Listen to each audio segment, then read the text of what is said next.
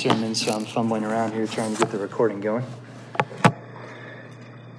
Genesis chapter number 32. Title of this afternoon's message is The Journey from Fear to Faith. The journey from fear to faith. And I don't know about you, but we have seen a common theme of faith, specifically in uh, the patriarchs here that we have covered uh, that of Abraham, Isaac, and now we're going to see it very clearly in the life of Jacob. They have struggled at one time or another with this emotion, this feeling, this reality of circumstances weighing heavy, and as a result, their response has been what? It's been that of fear. And uh, again, I don't think fear is something that uh, we can we can skirt in this life um, at one time or another during your life, you're going to come to grips with fear and how to handle fear and how to process fear. Our response to that feeling and emotion of fear that comes as a result of our uh, feeble human mind and the frailty of our flesh, with us not being all knowing and all wise. We don't have all the answers, and therefore, when circumstances come into our life that maybe we weren't expecting, maybe it's a surprise, maybe it's just something very difficult to deal with loss, tragedy, difficulty, trial, tribulation, whether it be of, of financial or, or health or economic means. Uh, we don't know what tomorrow will bring, and in our human flesh, we are confronted with this emotion of, of fear. Have you been there? Can you remember back at a time where you were gripped, your heart was literally paralyzed as a result of fear? And in that moment of fear, there is an opportunity and a danger. As a Christ follower, as a believer in the Word of God, we have to be able to reconcile our fears, what we're feeling in our human flesh, with the character and purposes of God. That's the opportunity to do that. The danger is, is that we can continue to feed our fear and it can cast further doubt or uncertainty in the character and purposes of God. And if left unchecked, that can take us down a very, a very dark road in regards to our relationship with the Lord and others and the stability of our faith in this life that we are living. The journey from fear to faith.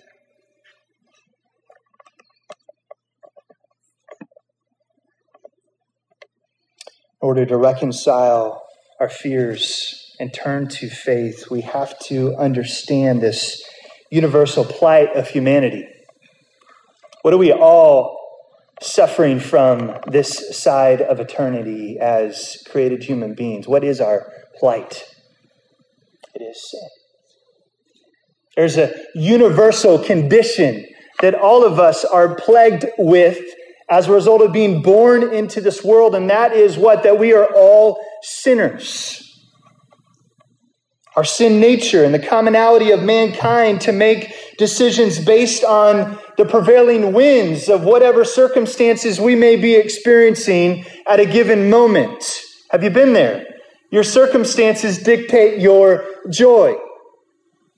If circumstances are good, you're happy. If circumstances are bad, you're fearful and anxious.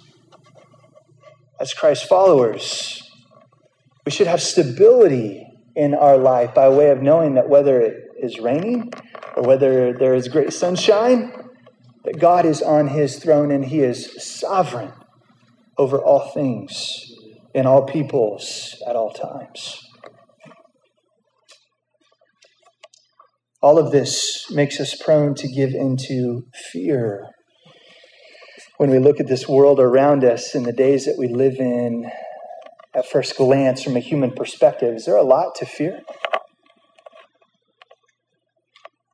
I would admit that in my flesh, I would answer yes to that. We have a worldwide pandemic. We have racial tensions, maybe that we haven't seen in generations. We have economic uncertainty. I mean, you fill in the blank. There is a lot going on right now in our day, and if we're not careful, we could just be overcome and paralyzed by this emotion of, of fear. But being a Christ follower, where it doesn't make us exempt from fear, but it gives us an opportunity to move from fear to faith. There's a journey, and there's a path to move from one to the other. And friends, this afternoon, that's exactly what we see right here in Genesis chapter number 32. We see this, we see this journey from fear to faith. The danger is that when we operate in fear, we're giving in to the weaknesses of our flesh and we fail to stand firm against the tactics, temptations of our adversary, the devil. Social unrest, worldwide pandemics, spiritual abandonment. All of this can take us down a path of fear. And, friends, this afternoon in Genesis 32, God is going to call us out of our fear if you're there at this moment. He's going to call us out of that fear. He's going to call us to the foot of the cross. He's going to remind us of what Jesus has done to defeat sin, death, and hell, and the confidence and the hope that was spoken to this morning in our worship service, that can carry us on and that can sustain us another day. So, have you been there? Have you been there at the crossroads of fear, floundering, potentially in the mess of your own choices and your own wisdom? It's okay to be there this morning, this afternoon, excuse me. It's okay to be right there at the crossroads of fear, living and floundering in the consequences of your own decisions. But God doesn't want, doesn't want you to stay there. He wants you to remember the hope that you have in Jesus Christ, and He wants to take your hand and He wants you to walk you back to the path of faith.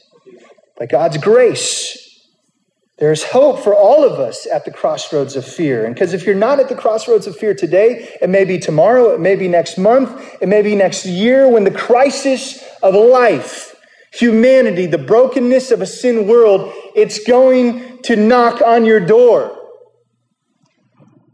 And it's going to visit. And we're going to have an opportunity to approach and process fear by God's grace in a very biblical process. You see, God often allows us to experience the fruit of our own fears as part of our journey that He uses to bring us to the point of faith in our life. Our faith is strengthened. Our resolve is deepened as a result of God taking us through trials and tribulations and difficulties placing us in this world to shine as lights in the midst of darkness and the difficulty and challenge that comes with us living in a secular world, where being a Christian is no longer the, the, the, the prominent idea and thought and way to live your life. We are now the minority, even in, yes, the great United States of America. To take God's word, the Bible, and say that it is just that, the word of God, the truth, inspired and without error.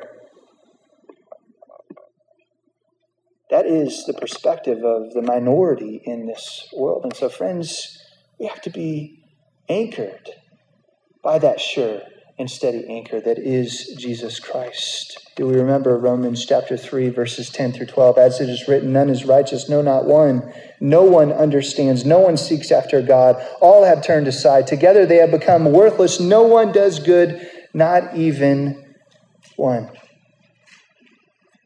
Friends, you could even say that true, authentic faith in the personal work of Jesus is often paved through the fear and failure of my own sin and choices. And one of the key elements of biblical salvation is understanding that total depravity of mankind and myself, but for the grace of God. So, up to this point, in Genesis 32, Jacob has certainly been aware of covenant promises. Even had quite a spiritual encounter with God back at, at Bethel in chapter number 28. Do you remember it? Do you remember the ladder? Do you remember the angels? Do you remember this dream that Jacob had back there in Genesis chapter number 28? But we haven't seen in the life of Jacob a true submission and humility of a godly disposition before a holy God that would result not just in the material benefits of a covenant promise, but would move Jacob beyond that to an authentic and genuine covenant relationship. You see, up to this point, what has Jacob been concerned about? Manipulating all the circumstances of life so that he can mac- maximize the covenant blessings, the covenant promises, the expansion of his household, getting what he wants. This has been Jacob up until now, has it not? And now in chapter 32, we're going to see a shift in Jacob's life and his demeanor and his disposition, where he's going to move away from being so concerned about material possessions through the covenant promises, and he's going to view God through the lens of a true covenant relationship. That's going to be a key distinction this afternoon as we look at Genesis 32. And can you not empathize with that distinction? In our American brand of Christianity, do we not sometimes relate to God in the way that Jacob has related to God through these last few chapters? Hey, we're okay with raising our hand and identifying with Christ when it's popular. We're okay with having a relationship with God when there's something to receive and something that I can benefit from. But when things get difficult, when there's a looming conflict when all the material possessions start fading away and what do we have left? Is Christ enough for you? Is a relationship with Jesus Christ enough? Or are you trying to add on something to your relationship with Him or get something in return? Friends, we would call that potentially a works based salvation, or we would call that not salvation at all. Because we don't give our lives to Christ for the purpose of getting something in return, right? We give our life to ultimately lose it this side of eternity, but knowing that we'll gain it in this next. Jacob is wrapping up, untangling one twisted web as he flees Laban and he is confronted with yet another web lingering from 20 years prior as he uh, is forced to deal with uh, his, his brother and the sins that he committed against him and the deceitfulness that he deployed in his relationship with his brother Esau. Jacob is weary. He's fearful and at the end of his rope. Did you feel it when Pastor Dave was reading the, the passage uh, this afternoon, did you fear, feel and, and fear the desperation that was there in Jacob's life? It's at the end of his rope. But, friends, this afternoon, I want to remind us that this is where God works. He works most mightily and in great ways when we are at the end of our rope.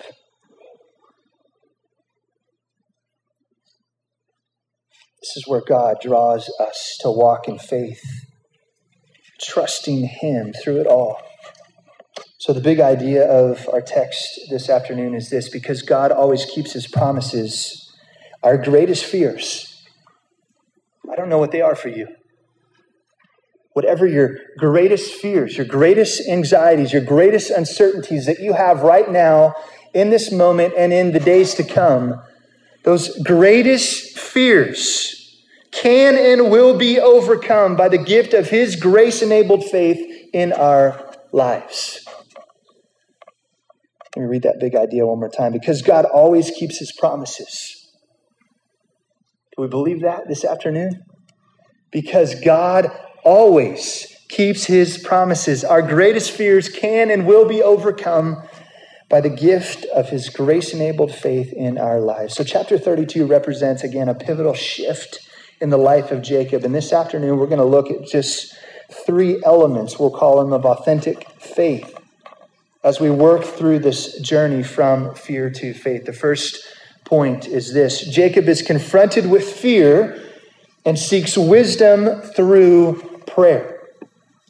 Jacob is confronted with fear and seeks wisdom through prayer. Again, we, we know of Jacob at this point of his life, all that we know about him.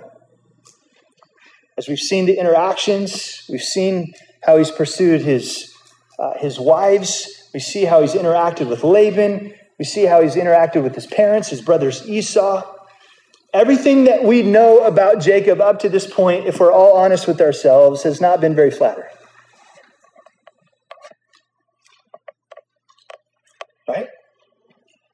But God, in his perfect plan, in his perfect sovereignty, in his wisdom, Jacob was chosen before he was even born to be heir to this covenant relationship with God, right?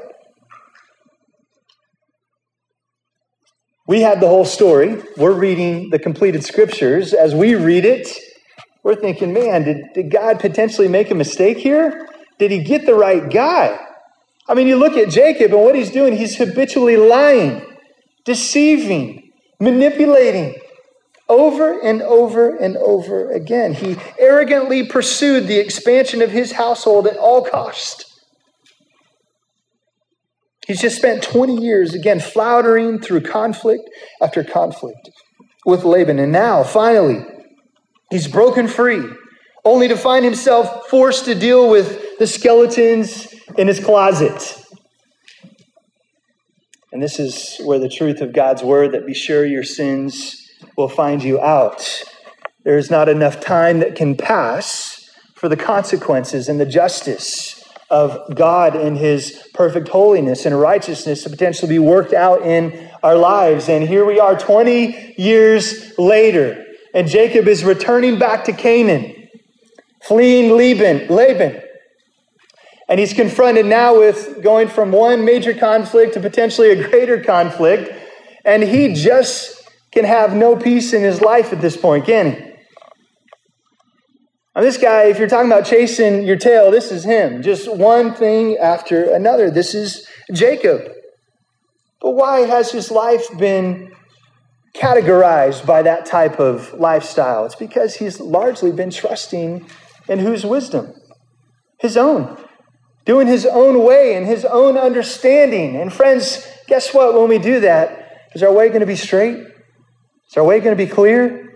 Is there going to be a light unto our path? No.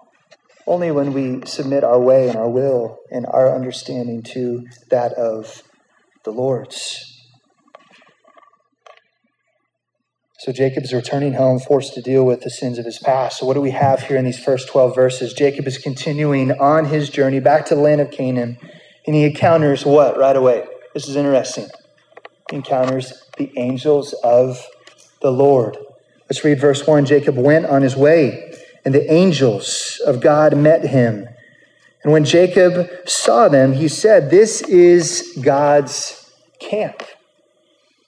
This is an interesting verse. There's not a lot of context of what's going on with these angels, why they're there, the purpose of the angels, how they're interacting with potentially Jacob and, and others uh, potentially in that area at that time.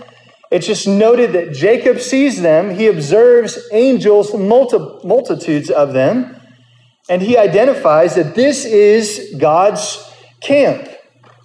Now, this is interesting that the angels meet Jacob right there at that time, at that moment, because there is the potential, as we continue to work through this, as Jacob and Esau come to this collision course that's inevitable, that there could be a great conflict that could arise from Jacob and Esau, and rightfully so.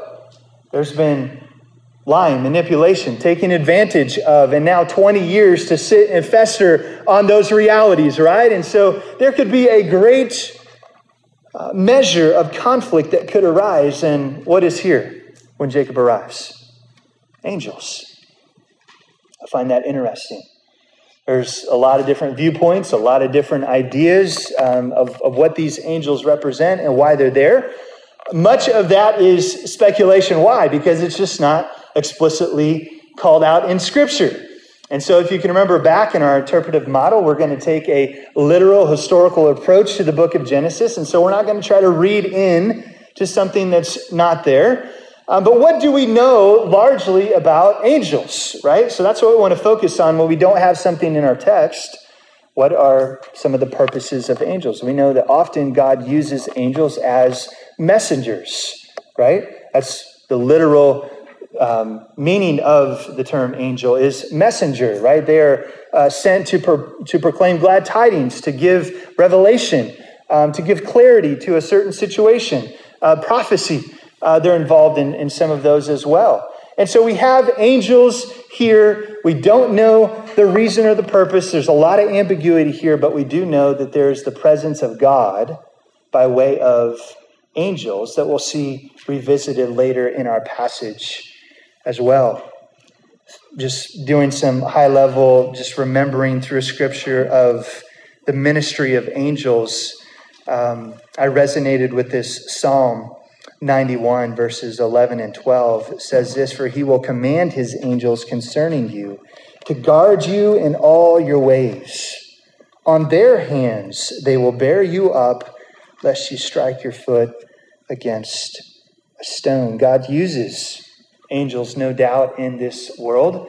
Um, with us being bound by this flesh, uh, we don't always see the angels and principalities and the spiritual warfare that is going on around us. But there's no doubt that God uses angels in a very uh, special and, and, purposeful way.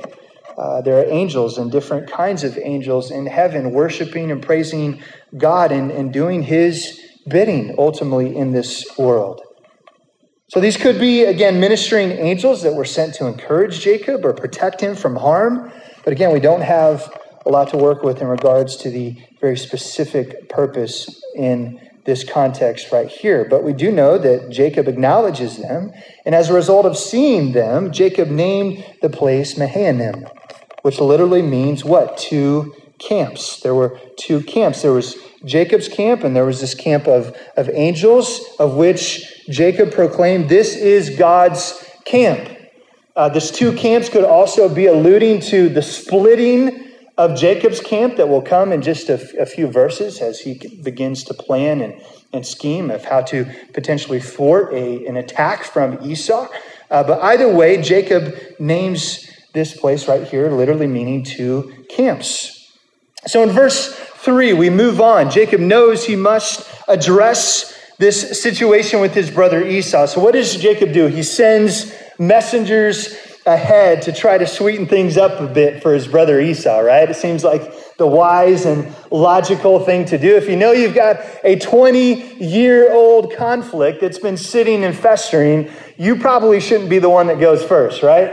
Uh, send some messengers out in front uh, try to let them know what's going on, who you are, where you came from, what you've been up to in the last two decades. And ultimately, what is Jacob attempting to do? He's, he's attempting to get a pulse on the temperature of Esau toward himself.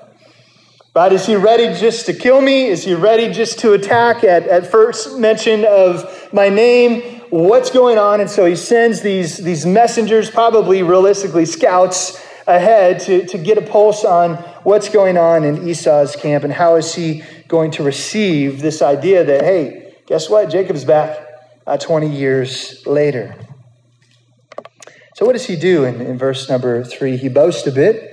Uh, in, in verse number four and five, he, uh, he tells about what he's been up to and all that he's accomplished. Verse five, I have oxen, donkeys, flocks, male servants, female servants. I've sent to tell you, my Lord, in order that I may find favor in your sight. So, again, in this, this first point right here, that Jacob is confronted with fear and seeks wisdom through prayer, Jacob is in this process now of sizing up how big of a problem he truly has on his hands. Ultimately, best case scenario, that he finds favor in Esau's eyes verse number six, these messengers come back with some troubling news from Jacob's perspective. What do they come back saying? There's no need for Jacob to go to Esau. Why? Because Esau is coming to Jacob. And he's not just coming by himself, he's coming with a host of men, 400 to be exact, uh, to meet Jacob. Uh, can you fear or can you feel the fear of Jacob beginning to rise and, and grow as he's gathering more details from these messengers? So, what is Jacob's response to these realities? Look with me in verse number seven. Then Jacob was greatly afraid and distressed. He was greatly afraid and distressed. Hmm. These are amazing words, aren't they? Again, without just beating Jacob over the head with the two by four and just painting him out to be a horrible guy, let's remember our total depravity Let's remember our propensity to lean on our understanding, our way. Let's remember last week and the week before that and the month before that where fear has slipped into our life by way of us focusing on our circumstances other than the character and purposes of God, forgetting who He is and His sovereignty as Creator and Lord over all things. And we focus on the reality of circumstances. Fear slips in. And what do we do? we often act. We make decisions in the midst of fear that are often counterintuitive to pursuing the Lord, pursuing a relationship with Him. This is exactly what Jacob does. In fear, Jacob plans. He almost uh, deploys this shoot, then aim type of mentality. He hears the news from the messengers Esau's coming, 400 men. I'm scared. Verse number seven. What does he do? Then Jacob was greatly afraid and distressed. He divided the people who were with him and the flocks and the herds and the cam- camels into two camps, thinking in fear if Esau comes to the one camp and attacks it, again, there's no indication that that's going to happen, but 400 men are coming. If Esau attacks the one, then the camp that is left will escape. Shoot, then aim. Have you been there before? Fear slips in, you act, you make a decision. Potentially counterintuitive to God's word and the wisdom that we see in scriptures. And then, and then what do we do? We offer up a prayer to the Lord.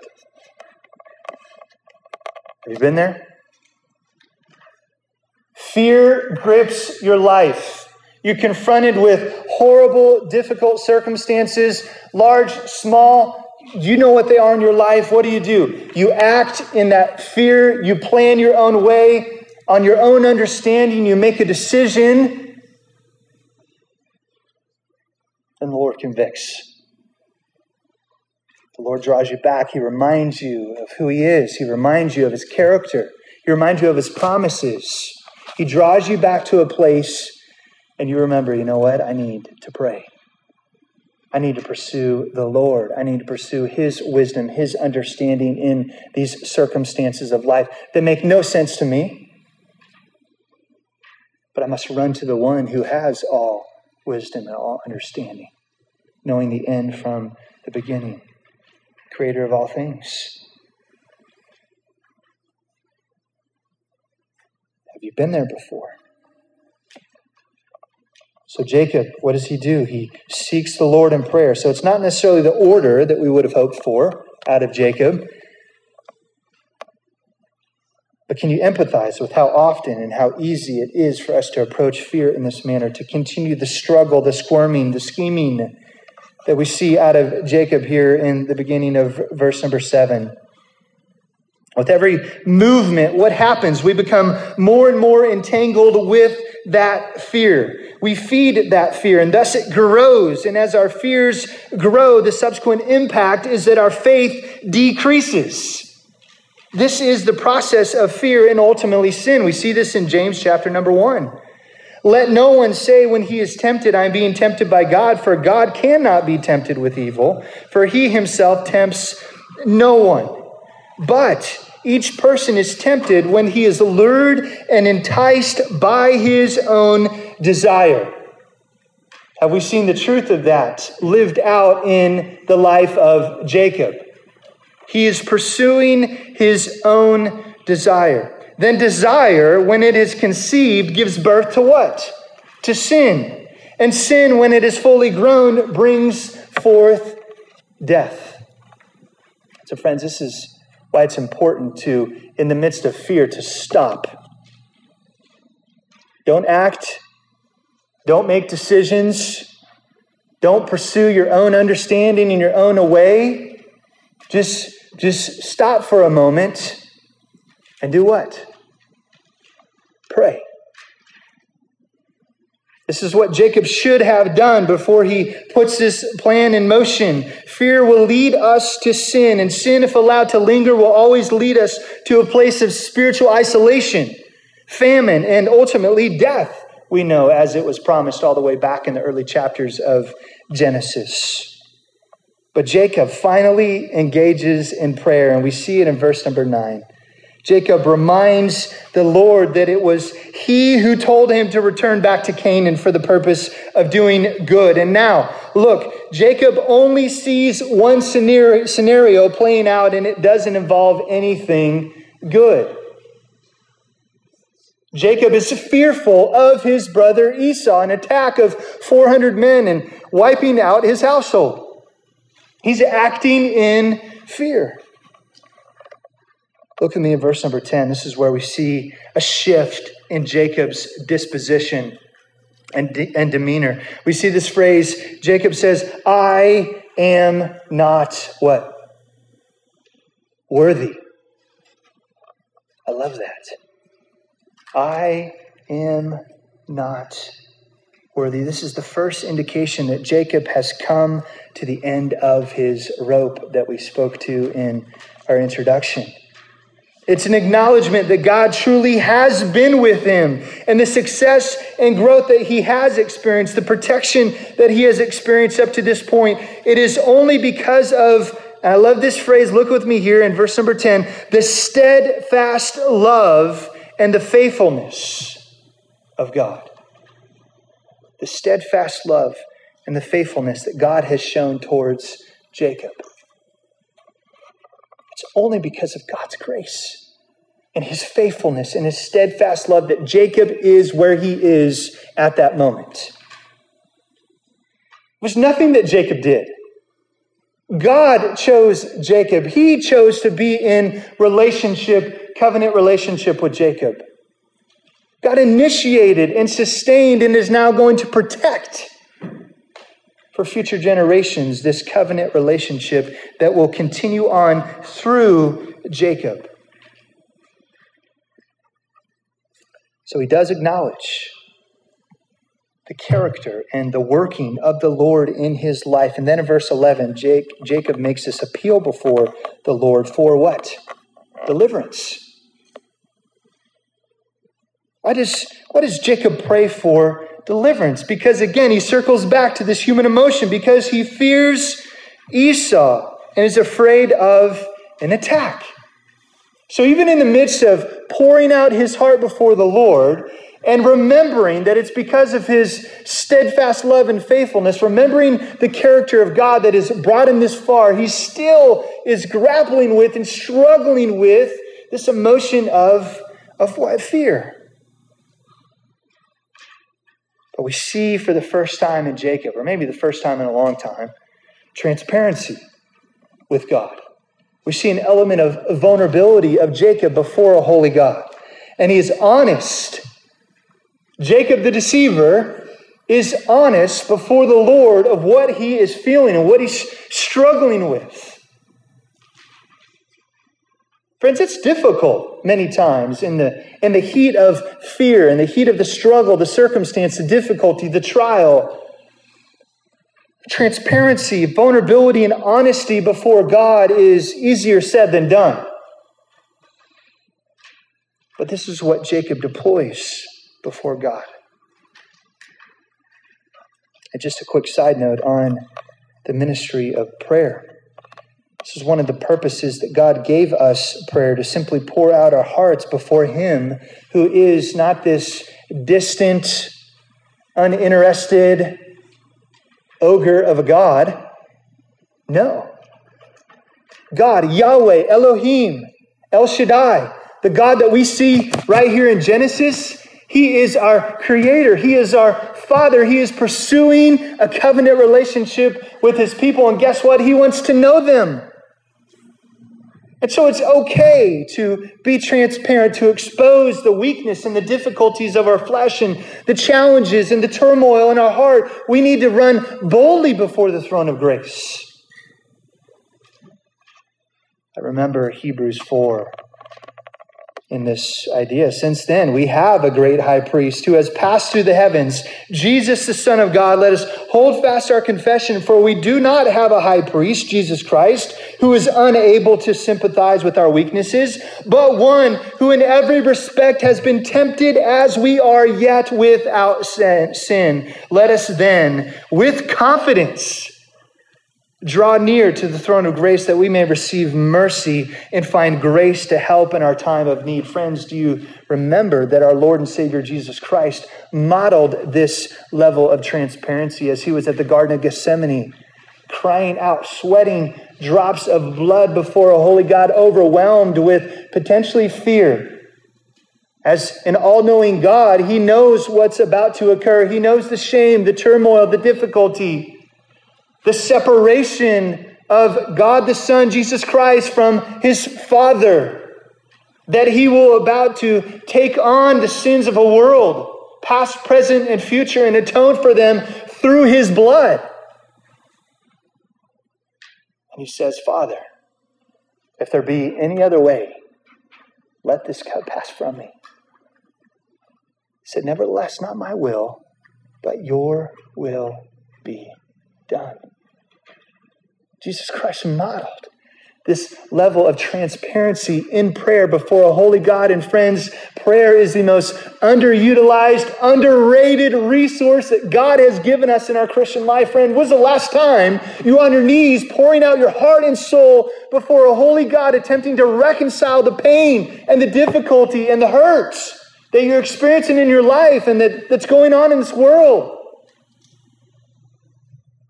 This is where God meets us in the prayer closet, at the end of our rope, wrestling with what to do and how to handle it. Let us, with confidence, draw near to the throne of grace that we may receive mercy and find grace to help in time of need. And so Jacob finishes with imploring Yahweh to be faithful to his covenant promise. You see it there in verse number 12. Jacob says, But you said, I will surely do you good and make your offspring as the sand of the sea, which cannot be numbered for multitude. He is, in essence, saying, Lord, it is you that has been faithful to me, and don't let your steadfast love falter now. Here is the thing that Jacob has set out to get clarity on. Lord, will you be faithful to your covenant promises? You have taken me thus far, and is this how it is going to end? Esau, with his 400 men, will attack and decimate my household. He's grappling with reconciling the circumstances that he's experiencing with the covenant promises of the Lord. But, friends, this afternoon we need to be reminded that God will always be true to keep his promises. Uh, how many times have we said that in the book of Genesis? Probably roll your eyes when, when, when we say that.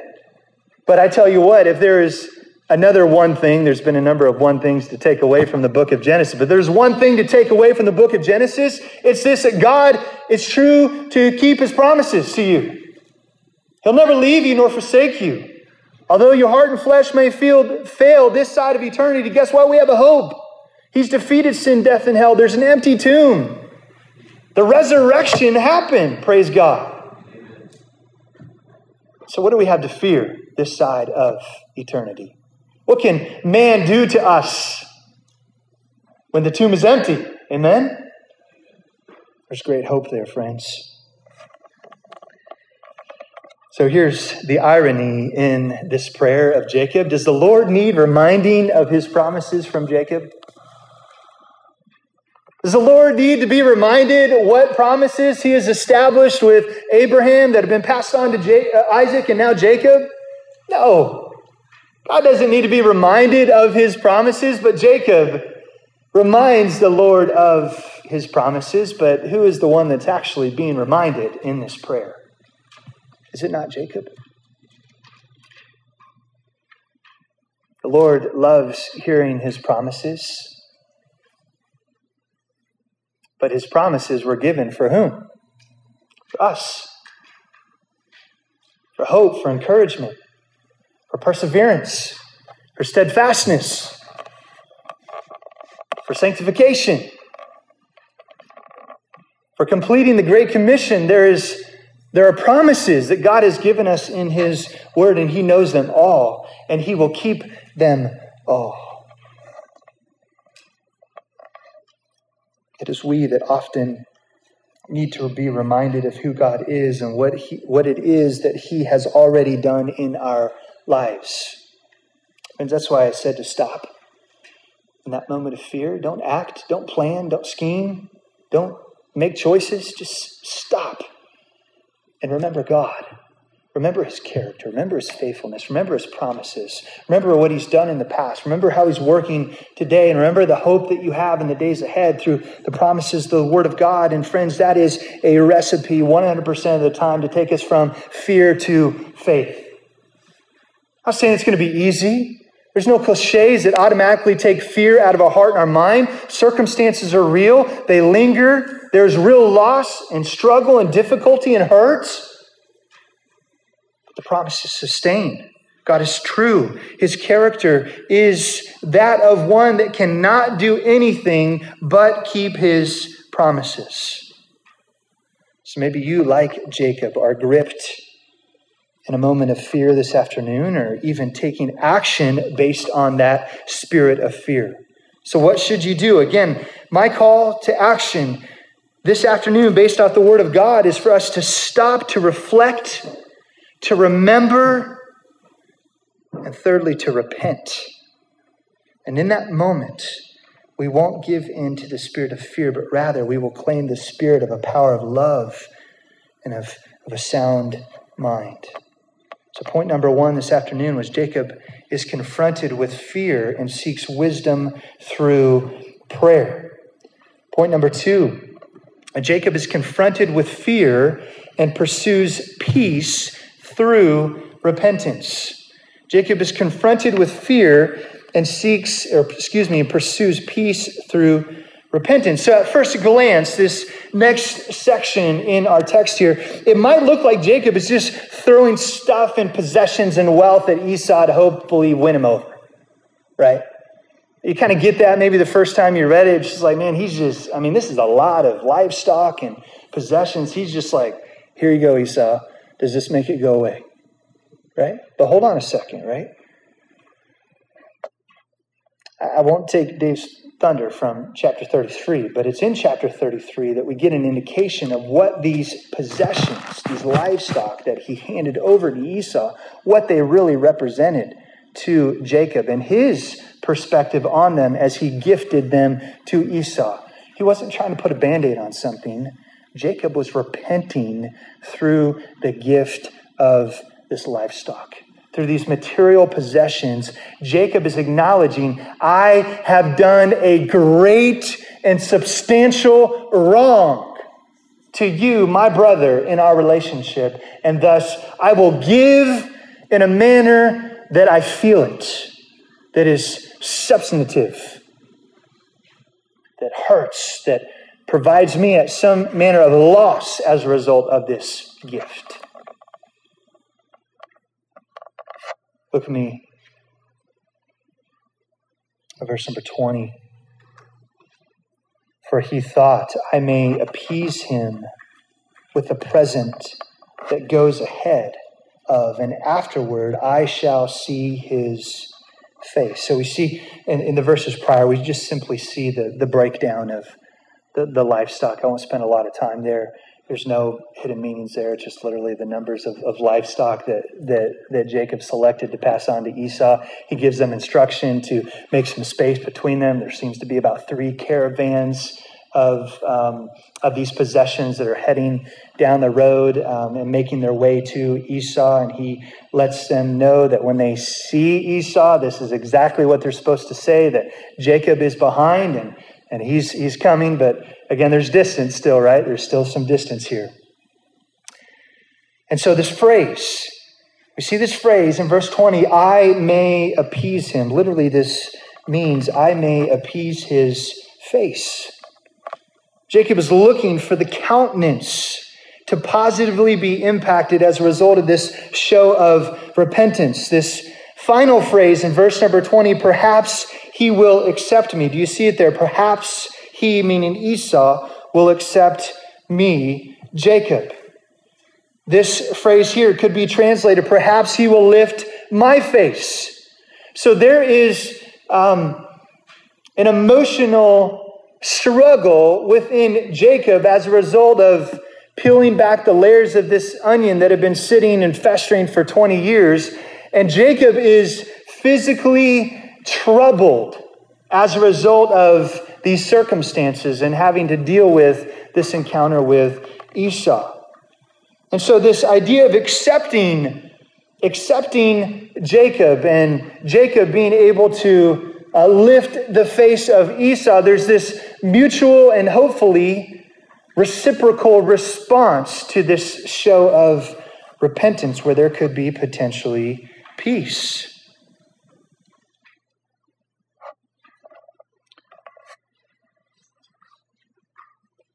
Jacob is troubled. Again, what does he do in verse 21? He sends the gift to Esau in hopes that it would begin the process of bringing peace to their relationship. He then, what does he do? He stays the night in the camp. I think there's a quick point of application here for us. When we wrong another person, don't wait 20 years to deal with it, right? Is that pretty obvious?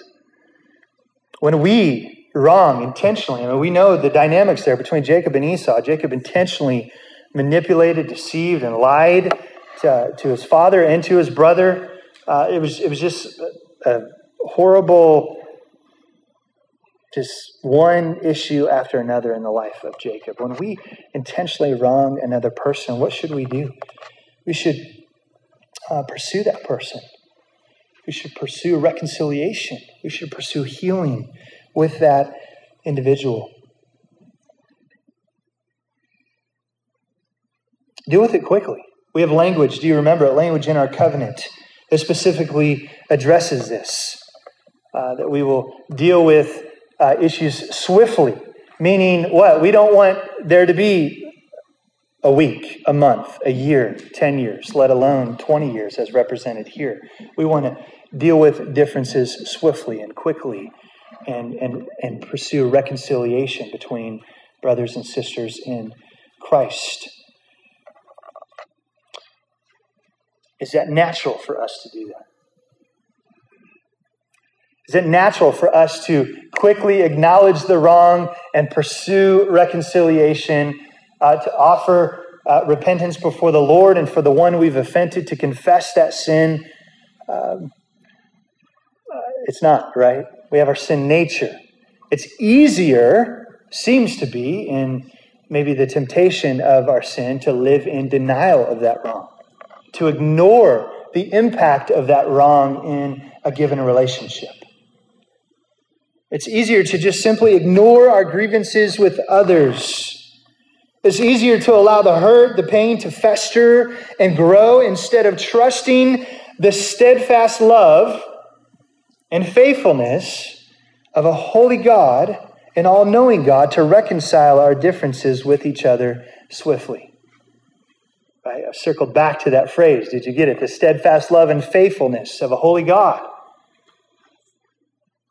Pursue reconciliation quickly. So Jacob is confronted with fear and seeks wisdom through prayer. Secondly, Jacob is confronted with fear and pursues peace through repentance. Our final point this afternoon is this Jacob is confronted with fear and desires blessing through humility. Desires blessing through humility. So, verse number 22 Jacob sends the rest of his family across the ford of the Jabbok, right, which would likely have been the Blue River in modern day Jordan. So if you know your geography there in the Middle East, that's that's where we're at right now. Um, I'm I'm not the Middle East uh, guru on geography, but I, I, did look it up, and it's it's kind of neat, right? It, I love the historicity of the Bible for us to be able to track these places and these names back to um, real places, right? I, I, think that's a neat aspect of going through Genesis for us to be able to experience that. So we're in modern day Jordan area, and he is described as being left alone in verse number 24. Do you see it there? So Jacob has set these three convoys ahead. He sent the rest of his family across um, the ford or the opening of this Jabbok, the river, and now he is left by himself alone. Remember what he has just communicated in previous verses. He is distraught. He's just poured out his heart to the Lord in prayer. And this moment of solitude would have likely been for additional prayer, or potentially in this final section, it would have been seeking additional wisdom from the Lord. But here in this final section, similar to our opening verses, you'll remember we talked about the ambiguity of those that camp of angels uh, we have another element of ambiguity here in this, this final section as we work our way through understanding who in the world is Jacob wrestling with by himself all through the night. So, again, in these challenging passages, we want to focus our attention on what we do know instead of spending endless and potentially worthless hours on speculative details that just aren't there. All right. So I want to point out just some some observations as we work through this final section of verses of what we know about this man who is wrestling with with Jacob. Verse number 22 The same night he arose and took his two wives and two female servants and his 11 children and crossed the ford of the Jabbok, and he took them and sent them across the stream and everything else he had, and Jacob was left alone. And a man wrestled with him until the breaking of the day. Let's read on verse number uh, 25. When the man saw that he did not prevail against Jacob, he touched his hip socket, and Jacob's hip was put out of joint as he wrestled with him. So the first observation is simply about this man that he wrestled with him through the night, and he simply touched Jacob's hip, and it what happened? The hip became out of socket. Now, there's some different nuances to this word. This uh, can be used in some context as a violent strike, um, but not unique to our wonderful Hebrew language is it can also literally just mean a touch, right? That um, that literally something was touched, and as a result, you know, something occurred. Um, the wrestling in the context of this, it's probably more of a nice little blow to the hip. This isn't like just a little um, like supernatural touch. It could have been, right? But again, we're talking about wrestling. If you've ever wrestled um, in any way. I, I, wrestled through eighth grade, and um, I can remember literally just for six minutes, right? We had three periods of two minutes, and um, just being spent. I mean, I mean, just couldn't even breathe, right? I mean, it's the hardest six minutes of some of my life that I remember. And Jacob and this man wrestled to what? The breaking of the day. So we're talking hours upon hours of these two men struggling and wrestling with each other. And at the break of the day, this man touched Jacob's hip, knocked it out of, out of socket. That's the first observation. The second observation is this Jacob observes something in this man that would be worthy of a blessing from him. We see that in verse number 26. It says this Then he said, Let me go, for the day has broken. This is the man. But Jacob said, I will not let you go unless you bless me. Okay, this is a unique aspect. There's something about this interaction, this encounter, this wrestling with this man that Jacob observes something in him that would draw out from him that, hey, I'm not going to let you go until you bless me. What's my point in that? There's something unique about this man. Jacob, from the testimony of his lips, observes the uniqueness of this man and says, You are worthy of blessing me, and I'm not going to let you go until you do. Third observation Jacob is renamed to Israel by this man, indicating that he has striven with God. We see this in verse number 28. Then he said, Your name shall no longer be called Jacob, but Israel, for you have striven with God and with men and have prevailed. So there's more nuance of this man coming out. Now he has the authority and the ability to rename an individual. We know that uh, that only comes by way of God's authority over redemption, right? To be able to change the identity of someone, for them to be known as this, and for them to now be known uh, in a different way for a different purpose that comes by way of the hand of the Lord. Fourth observation is this man indicates that he uh, need not tell Jacob his name because he should know who he is. And Jacob receives a blessing from this man. We see this in verse number 29. Then Jacob asked him, Please tell me your name. But he said, Why is it that you ask my name? And there he blessed him. It's interesting that this man that has revealed himself to Jacob, who wrestles with him through the night, doesn't respond to his question of what his name is. Most theologians would indicate that it's because at this point it is clear to Jacob that he should know who he is by way of his interaction uh, with this man. The final observation is this Jacob testifies based on his face to face encounter with this man that it was no one other than God himself. And what does he do? He names the place Peniel, meaning the face of God. I, I, take just a few moments to break down those observations. Why? Because there's a lot of controversy around this passage in regards to what was going on, who did he wrestle with, and what was the purpose of it.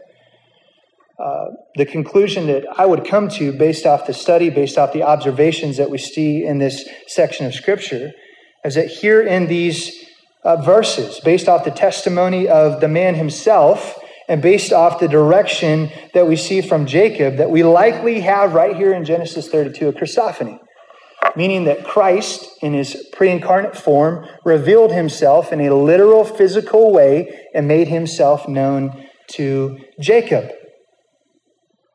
So, this wasn't just uh, a dream.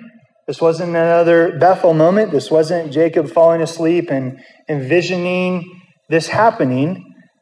Jacob literally wrestled with God. And what do we do then with this reality? If this was truly God, Christ himself in physical form, what do we do with this idea that Jacob prevailed?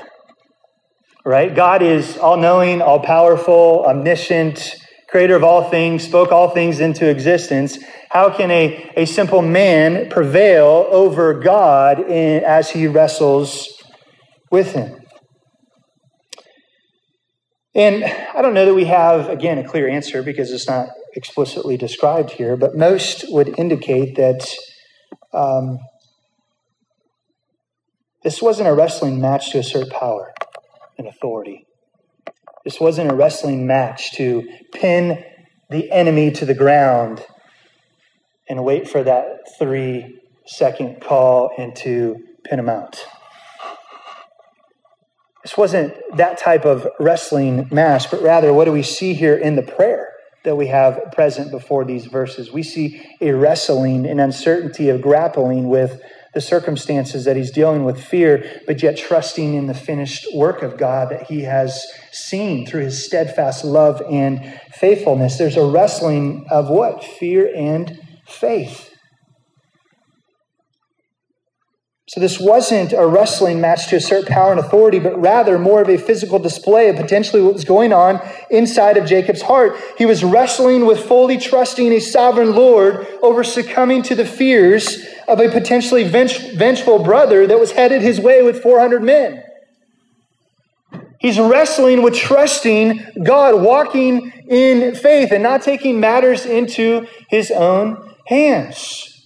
Jacob needed to be humbled.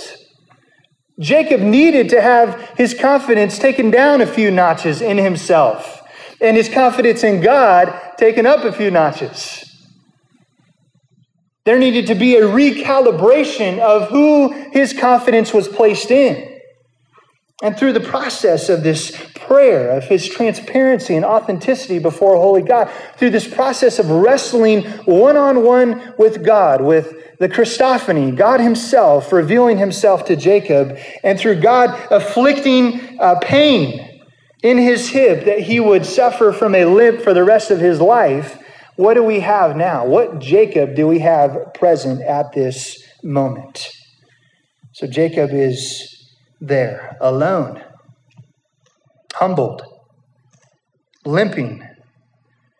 And now, in that state, he's about to do what? Go and meet his brother. At this moment, Jacob didn't have anything to offer but faith in God, remembering his steadfast love and faithfulness. And that is what would sustain Jacob through the remainder of his life. He's not perfect. We're going to see some more really big mess ups in the life of Jacob. So, unless we think that this moment of Jacob is a snap me perfect and I've got it all figured out, cleaned up, picked myself up by my bootstraps, it's not that. God continues to work on Jacob. He continues to teach him the path of faith. And we're going to see a testimony at the end of Jacob's life that's going to reveal the realities of God's steadfast love and his faithfulness through his imperfect faith, through his failures, through his wins, through his successes.